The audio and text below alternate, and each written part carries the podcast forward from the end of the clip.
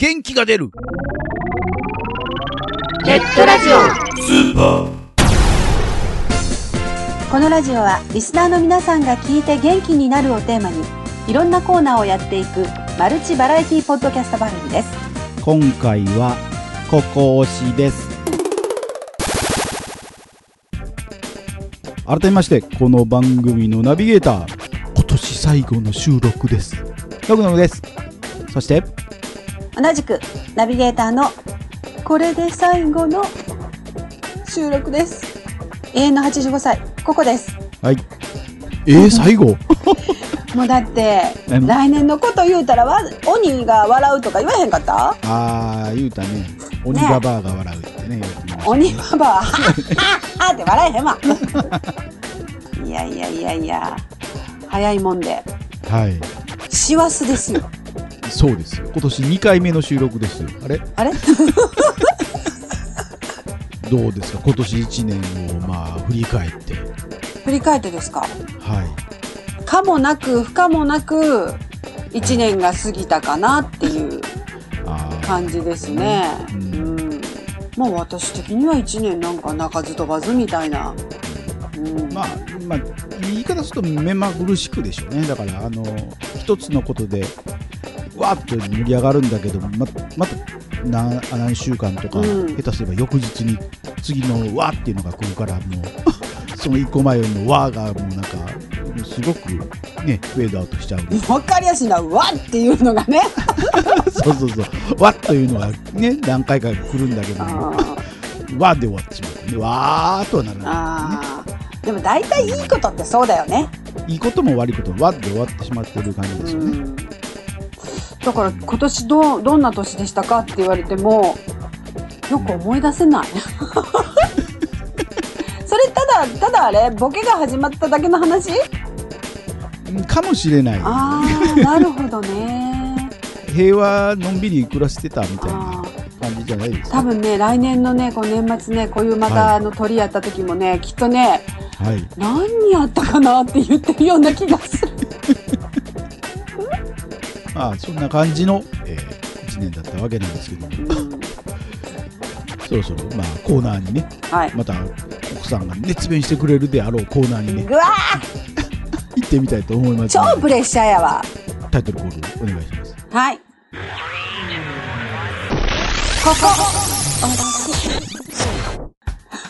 こ。このコーナーは、ココさんが日頃気になっている人、物、サービス、スポットなどを、独断と偏見でおすすめするコーナーです。じゃじゃじゃん。今回おすすめするものは、メディカルアロマです。メディカルアロそう、わかる？マわかんない。ただのアロマとちゃうねんで。メディカカルアロマ。ルってことは、病的な？えっ病と的じゃないから。あ、病的じゃないから。ああ、や、薬物的な？え？ねな、なんて訳したらいいの？メディカル。だから医療、あ医療のっ。ていうかな。な。単語浮かばんかった。あの、まあ、アロマテラピーっていう言葉もはい。聞くようになって、かなり親しくなってきたと思うんですけれども、そうですね。これ、まあ、日本語に訳すと、うん、芳香療法。香りとか匂い。の療法なんですね。で、植物のこの芳香成分である精油、オイルですよね。これを使って、はい。体と心の不調を整えるという、うん。まあ、昔昔のそのうん。人たちはヨーロッパとか、それからもっと、うんそう、なんていうのかな、もっと文明の発達してない時は。黒魔術とかが。そうそうそうそう、違うわ。だけどね、あの、く今の黒魔術で思い出したんだけれども、はい。あの、もうこのオンエアでは終わってるかもしれないけど、クリスマス、はい。イエス・キリストが誕生の時にも、実はこの精油、エッセンシャルオイルっていうのは、うん。そのイエス・キリストが生まれたというところに3人の博士が持っていったものの一つなんですよ。没薬とか入香っていうのがそうなんですけど、なんかイイメージ的にも確かに古い、あのそうそうそう。ギリシャ、ローうマん、時代ぐらいからありそうなそうなんで雰囲気。ですね。テルマエロマエ的なテロ前の前ね、気がついたら風呂入ったみたいな、ちゃうわ。いやでもあの時代ぐらいからなんかなり古い。てなんかありそうね。だからもう植物の葉っぱとかお花とか茎とか実とか樹脂、ん。木の樹脂はい。とかの組織にある、ん。その油濃というその袋から抽出した揮発性の液体が、そのエッセンシャルオイルいわゆる精油うんうんうん。と言われてるものなんですけども、もうこの精油にもうん。今結構いろんな種類がありまして、はい。まあどことは言わないですけれども、はい。えっと例えば一つオレンジとかレモンうがん。何百円で売っているものうんうん。ってあると思うんですよ。うんオイルって言っても、うんうんあの、何百円、348円とか、うん。681円って売っているようなものっていうのは、はい。実際はアロマ合成品なんですよね。だからその、さっき言った葉っぱとかお花とか茎うのん。ところから抽出したうん。精油だけじゃなくて、それに何かを混ぜたもの。それが、まあ、いわゆる日本では雑貨扱いとして売られていて、で、その上のランクに来ると今度アロマオイル。でもっと上に来るとエッセンシャルオイル。で一番頂点、うん一番グレードの高いものとして、セラピー等級のものがメディカルアロマ。これはもう薬とかっていうね、あの効果のあるものとされてるんですよね。配合量によって呼び方がちょっと違ってるってそうそうそう。抽出の仕方とか、抽出したもの100%の天然の精油で作られてるかどうかとかね。で、他には増量剤ののの化物とか、農薬とかの、だから、えーオレンジを抽出します。だけど、無添加のものじゃなく、うん。薬品使ったオレンジから抽出した精油っていうのは、うん。やっぱり化学残留物なんかも入っているので、そういうものが一切ないものが一番グレードの高い、うんうんえっとね、CPTG だったかな？これね、えー、 Classified Pure Tested Grade。ちょっと定かじゃないかな。そんな感じ。CPTG というのが一番グレード高いんですけど、その一番何の、えー化合物、添加物、うん増量剤も入ってない、化学残留物もないっていうものの100%うん天然の精油で作られているものがメディカルアロマって言われていて、結構私これね、もう何年 ?2 年ちょっとになるんですけど、うん。あの、ハマっているものでして、結構化合物もないってことはまあおおお高いんですか？はい。ぶっちゃけ高いです。高いものは高いです。すごい高いです。うん万とかいきそうなものもあります。5ミリでえー9000いくらとかっていうのあります。ただ、私が、まあ、それ人それぞれだとは思うし、こういうものってやっぱりこう、なんていうのかな、信じる信じないっていうのもあると思うんですよね。え信じる？そそんなそんなもん？いや、あの、ほら、治った気になってんのんちゃう？みたいな。ああうん。このね、精油が体にうん。おぼ及ぼすっていうか入るのは、4つの入り口があって、はい。あ鼻から脳とか肺に行く。それから、皮膚から血管の方に入っていく。うん。で、口から消化管とかうん。に入っていく。うん。だから結局、嗅ぐとか、塗る、うん。それからうん。の、飲むとか舐めるとかっていう。うん。だから、これはまあ、食品添加物認可の、あのうん、精油しかダメなんですけど、こういうのが結構日本ではなかなか基準が厳しいので、うん。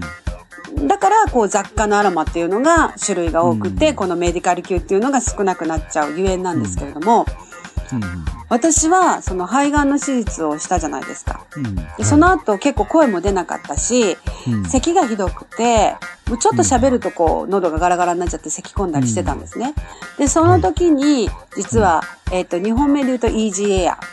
えっ、と、うん外国だとブリースっていうオイルがあったんですけど、はいそれを嗅いだら、うん本当に騙されたと思って聞いてください。咳が止まったんですよ。もちろんその、なんていうの、永久に止まるわけじゃなくて、うん。やっぱその効果のある間は止まっていって、切れてきたらって麻薬ちゃうで。あの、突っ込むかなと思ったんで、いいや一瞬そう言いかけまうん、した。ね言うかなと思って、そういうのがあったんですよ。だから、入り口としては、その、嗅いで脳に行ったり、まあ2番目肺に行ったり、で手から皮膚とか血管行ったり、それから経口摂取、直接体の中に入れるっていう入れ方があるんですけれども、これもろ私自分の肺に入ったんですよね、鼻から。それで、これ面白いと思って、うん。で、いろんなこう、あの、声優のお勉強を始めていったら、はい。魔女になりました。魔女になりました。ぐっすり作っちゃいますって違う違う。あの、一番ね、よく皆さんが知っている、このはい、アロマオイルで言うと、ラベンダーっていうのは結構みんなよく知ってると思うんですよ。はい。このラベンダーって、まあ、リラックス効果があるっていうふうに言われている、まあ、精油なんですけど、はい。これね、とんでもないことに使えるんですよ。なんだと思います？ラベンダーが良くしてくれるもの。え、トイレの芳香剤？おいえ？そういう人多いよね、なんかね。あの、この季節よく似合う、なんだ、金木犀あも。の、本物の金木犀とかラベンダーの匂い嗅いだことないのに、ああの匂いから入ってる人って結構世の中的に多いかあ、なかもと思うんですよね。うん。だから、やっぱりね、あの、このメ,、はい。メディカルアロマ系のオイルの香りと、い、わゆる雑貨で何百円かで売ってるオイルの香りとは全然違うんですよ。ほう。で、ものすごく、あの、鼻のいい人は、うん。そういう雑貨系はやっぱ頭痛くなったりする人が多かったりして、あーやっぱりじ人工的そうそうにちょそう。そうっ。と作られてる。そう、だからもう100%のオイルのやつは、うん。あのね、面白いのが、あの、うん。最初にそのメディカルアロマ級の香り嗅ぎます。あ、これがオレンジなのねって嗅ぎます。ん。で、次に雑貨系のを嗅ぎます。でおー、これもオレンジなのね。で、次に、そのうん。メディカルアロマ級エッセンシャルオイルに戻ると、うん。匂いがしないの。ほう。わかります？それだけうん。雑貨のものはうん。香りがきついので、うん。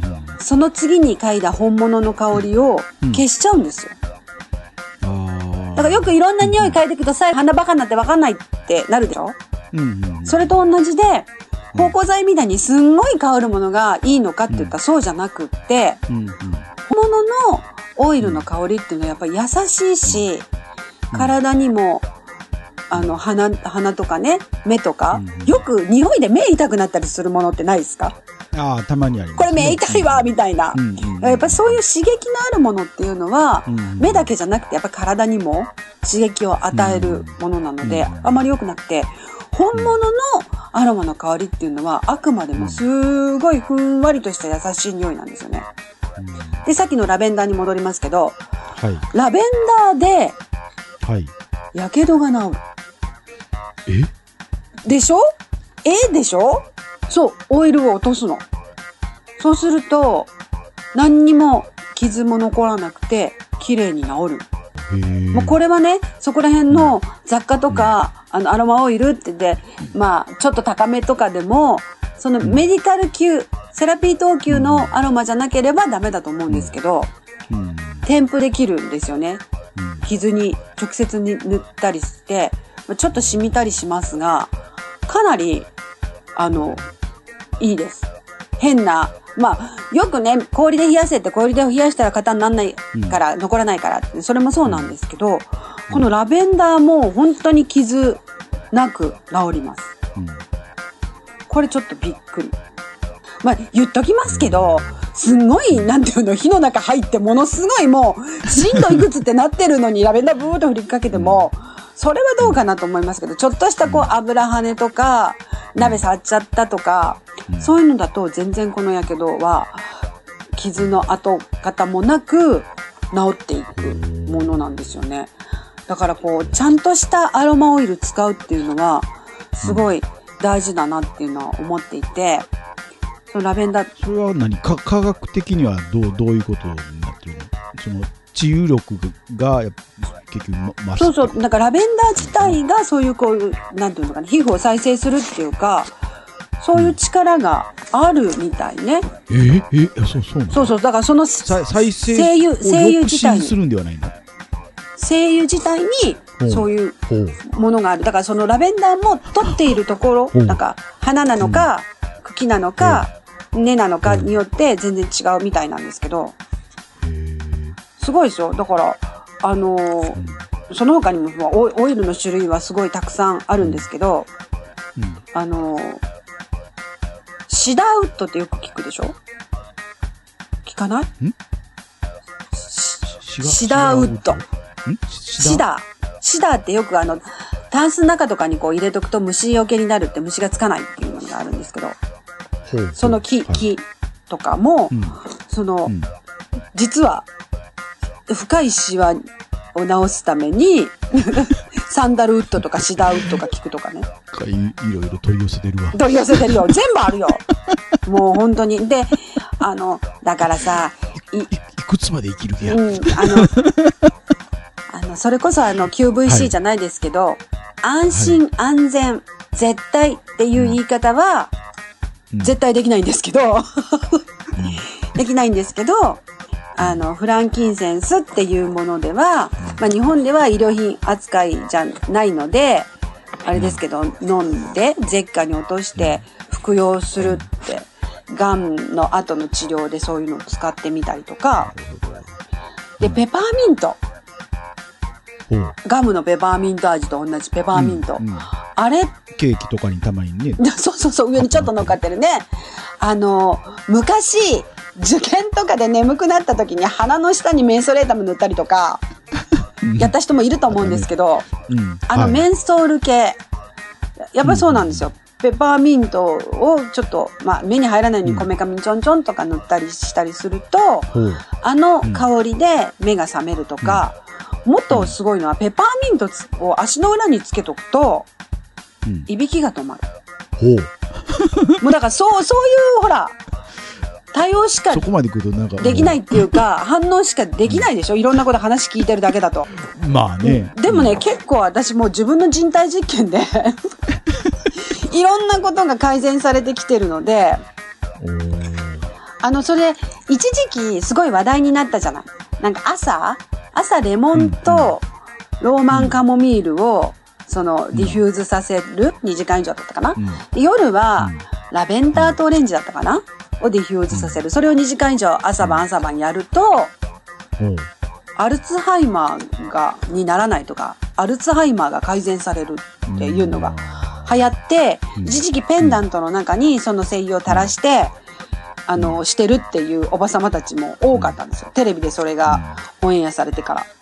うん。まあだから日本では、まあね、あの、薬とかの方が、うん。処方はすごく多いので、こういうなんかメディカルアロマとかエッセンシャルオイルを使うってことも少ないんですけど、実はこう重度のうつの人の治療によくそういうヒーリングルームとか行くとラベンダーが炊かれてたりとか、イランイランとかクラジジなんかが炊かれてたりとかっていうことがあるんですけど、うん。まあ、そういうもので、こう、なんていうの？リラックスして、うつ状態からうん。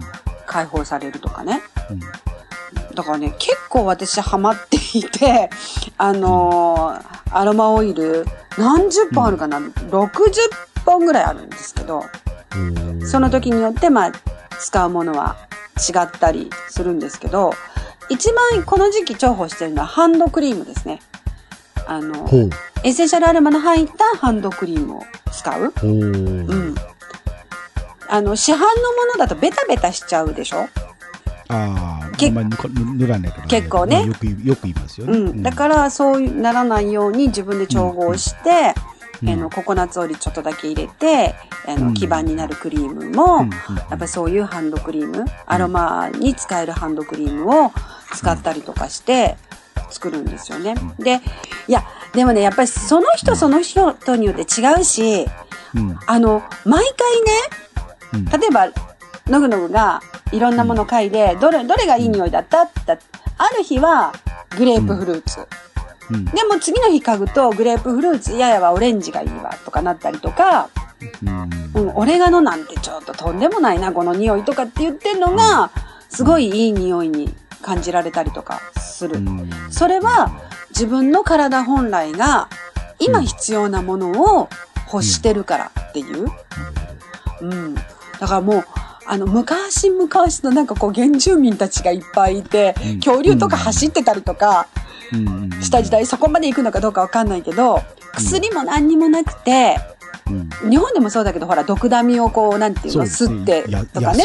そうそうそう。うん。そういうものを煎じて飲んでたりとか、つけたりとかしてた時代が、一番その、日本でいう八百万の神じゃないけど、そういうものに宿ってる生命力を、やっぱりいただきますの世界いただいて、うん。共生して、自然治癒力、それこそさっきのねうん、薬じゃなくうん、自分自身の生命力を高めるものっていうのを、うん。ちゃんとその方法を知ってたんだなっていうのがあって、今いろんな医療が発達して、それこそ私もあのお医者さんに癌を取っていただいて治していただいた一人なんですけれども、うんだからってその後、この薬、あの薬、その薬飲まなきゃいけませんよとか、うん。ちょっと咳がひどくなったら漢方のこれ出しますよとか、うんで、ちょっと成分調べてみたら、血圧の高い人は飲んじゃあんまり良くない成分が入ってたりとか、っていうのが結局副作用として後で出てしまうわけじゃないですか。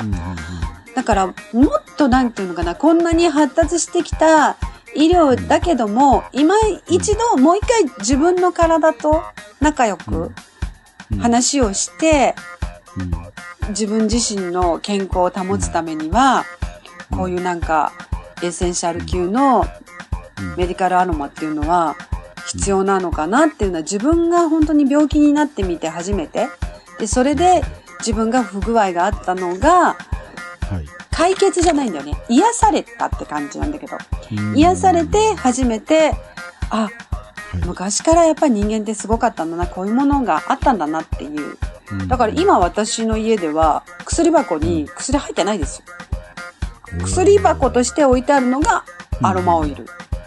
おーうん。なるほど私はだからそういった意味で、まあ、うんうんちょっと名前は出せないですけれども、はい。雑貨扱いとなっているところで何百円台のうん。アロマじゃなく、じゃなく、うん。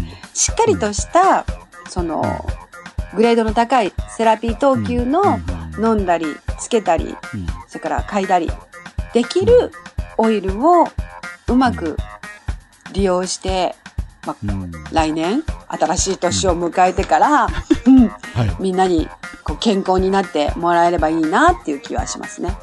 うん、本日のお話はアロマニストのココさんでした えそう、だからハンドクリームだけじゃなくて、それこそリップクリームも自分で作ったりとか、日焼け止めも自分で作ったりとか。あの、基本となるものはあるんだよ。だから、リラックスさせるならラベンダー入れるとか、代謝高めるならグレープフルーツだとか、うん。ホルモンバランス整えるんだったら、クラリセージがいいですよとか、それから、まあ、こう、風邪なんかだと、えっと、オンガードっていうのがあるんですけど、オンガードがいいですよとか、ティートリーがいいですよとかあるんですけど、もうそれこそ私はそうじゃないから使ってないですけど、水虫治ったっていう人もいるからね。だから、だだからそれだけ強い殺菌力もあるから、うん。飲めないオイルももちろんその中にはあるんだけど、うん。なかなかね、私、ハマってるからこそ、あの、皆さんにもお勧めしますが、騙されたと思って一回やってみて。騙さないから。結構知識が必要ですよねだからそういう意味であ、確かにね。そう、勉強したら勉強するだけ、うん。いろんなことが分かってくるんで、うん。面白いのも面白いけど、時々ね、あれ？これ、どっちやったっけ？みたいなね。本、本開いてみひんかったらちょっと、あれ？間違えたか？らみたいなのもありますけど。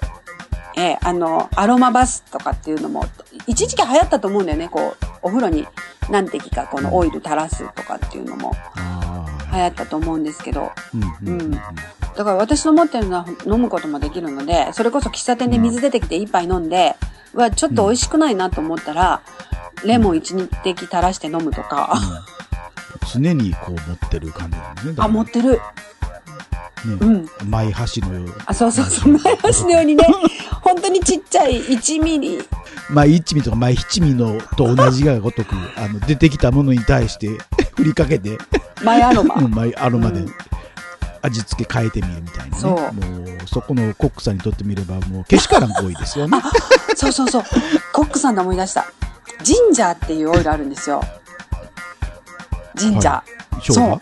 それね、うんこの間、うん生姜炒めしようと思ったら、うん。生姜買ってきてなくて、それをうん。1、2滴垂らしたら、もうバッチリ。バッチリ。うん。そう、だからお料理にも、はい、実際ちょっと使ったりとかしてますね。神社みたいにお料理に入れていいものは、食品添加物扱い。あーそうそうそう。うんあの、食品添加物扱いでしか入ってきてないみたいな。うんで、塗ることができるアロマは、化粧品扱い。え、売ってるとこは一一箇所でも売ってるんですよね。はい。あの、扱いが違うからってあじゃなくて全然別な店でうんうんうんっていうことじゃなくてほとんどのアロマのその合成品っていうのは雑貨屋さん、うん小物屋さんとか雑貨屋さんで買えるうんものなんですけど、うん。まあその、うんえーグレードの高いセラピー等級のメディカルアロマっていうのは、うん。まあ、それなりのところで売ってはいるんですけれども、の飲めるものは食品添加物だし、塗るものは化粧品として売ってるし、うんで、うん。飲んだりしちゃダメですよっていうものはもう雑貨扱い。本当は雑貨じゃないんだけど、そういうその3つの区切りにしか今の日本の中ではできないみたいです。うん。だから例えばオレンジを嗅いで、うつ状態から脱することができても、うん。治りますという言い方はできないので、うん。うん。結局その添加物だったり、えー化粧品、塗るものですよ。うん。ただ塗って、うんその作用する鼻から入ったりとか、皮膚から血管に吸収されることによって、こういう症状が良くなりますよ。うん。っていう、楽になりますよっていうものはあるんですけど、うん。現状では日本では薬としての扱いにはなっていないので、うん。やってみてください。うんあなたにも効くかもしれません。て店舗少なそうなんですけど、ネットとかで売ってるんですか？あのね、えーっと、ここれ商品名とか言っていいのかな？いや、まあ、どっちでもいいけど、それは。えっと、ちょっと発音変えると違うもんになっちゃうんですけど、はドテラ。あ。うん。ドテラちゃうよ。ドテラっていう、えっと、ドゥテラ、地球からの贈り物っていうメーカーなんですけど、ドテラっていうところのうん。アロマオイルを私は使ってるんですけど、はい。ここ、ここはもう、あの、えっと、海外から輸入することもできるし、うん。えードテラジャパンで買うこともできるし、うん。まあ、その他にもいろんなこう、ミネラルの飲料が売ってたりとかするんですけど、そこから発展して、化粧品、私たちが自分たちで作んなくていいように化粧品になってたりとか、うん。あの、シャンプーになってたりとかっていうものもあるんですけど、うん。だから今のところは、うん。なんていうのこれ、ネットワーク商品？なん、なんていうの？あ、だからネネットで買える。あそうそう、通販ですよね、うん。いわゆる。ネット通販と、あとは、そういうのを買ってる人が、個人的に、例えば、美容室やってて、うん。美容室の一角に置いて、売ってたりとかっていう買い方はできると思います。だから結構その、あの、雑貨屋さんで売ってるってより、そういう美容室だったりとか、うんそれから、なんていうの？エステのところだったりとか、うん。百貨店みたいなところないですねにはない。ないですね。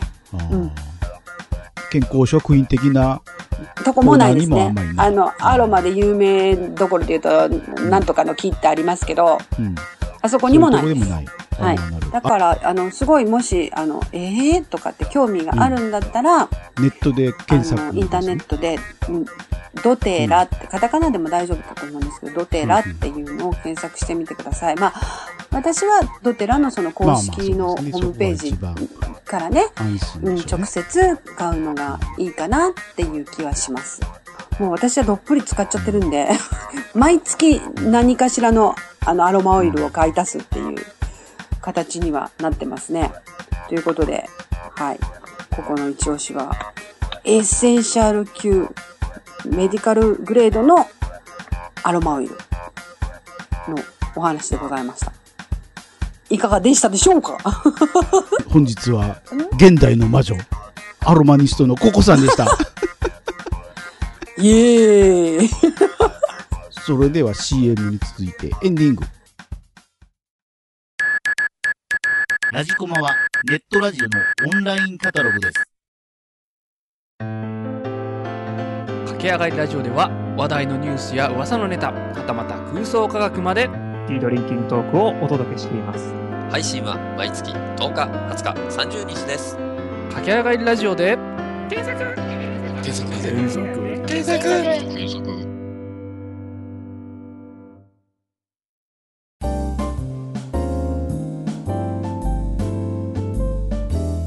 元気が出るよ。ネットラジオスーパー。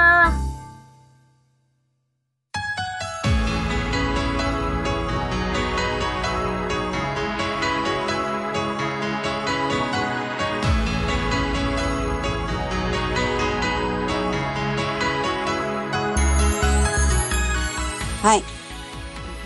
どうです、どうですか？どう、使ってみませんか？どうですか？のぐのぐ使ってみませんか？うんまあ、あの言い言いたいことというかね、あの、なんか、うん。いいんだろうなっていうのはわかる、わかりますね、確かに。なんだろう、そうそうそう、あの、ストレスないのが一番いいと思うんですよ。ストレスを感じることが一番体に良くなる。というあタイプというか、考え。ストレスなく生きることが健康で生きることなんだなというふうに。健康そのものやな、え？ジャムおじさん。ジャムおじさん。そうなんですよ。なかなかストレスなく生きるっていうのは、なかなかこの世の中ね。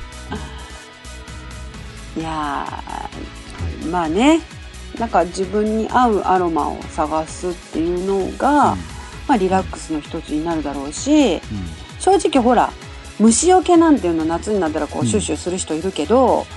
虫の嫌うものもあるわけじゃないですか。虫のつかない草とか木とかって。はいはい。だからそういうものを抽出したアロマオイルを使えば、虫も来ないんじゃないかとかね。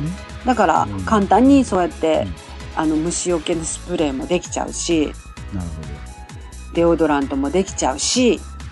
ねそ。れこそあれですよね、娘さんとかにあの奇抜なあのボディペンニングさせておくと、あの、いらん男が そう悪い悪い虫がつかんって。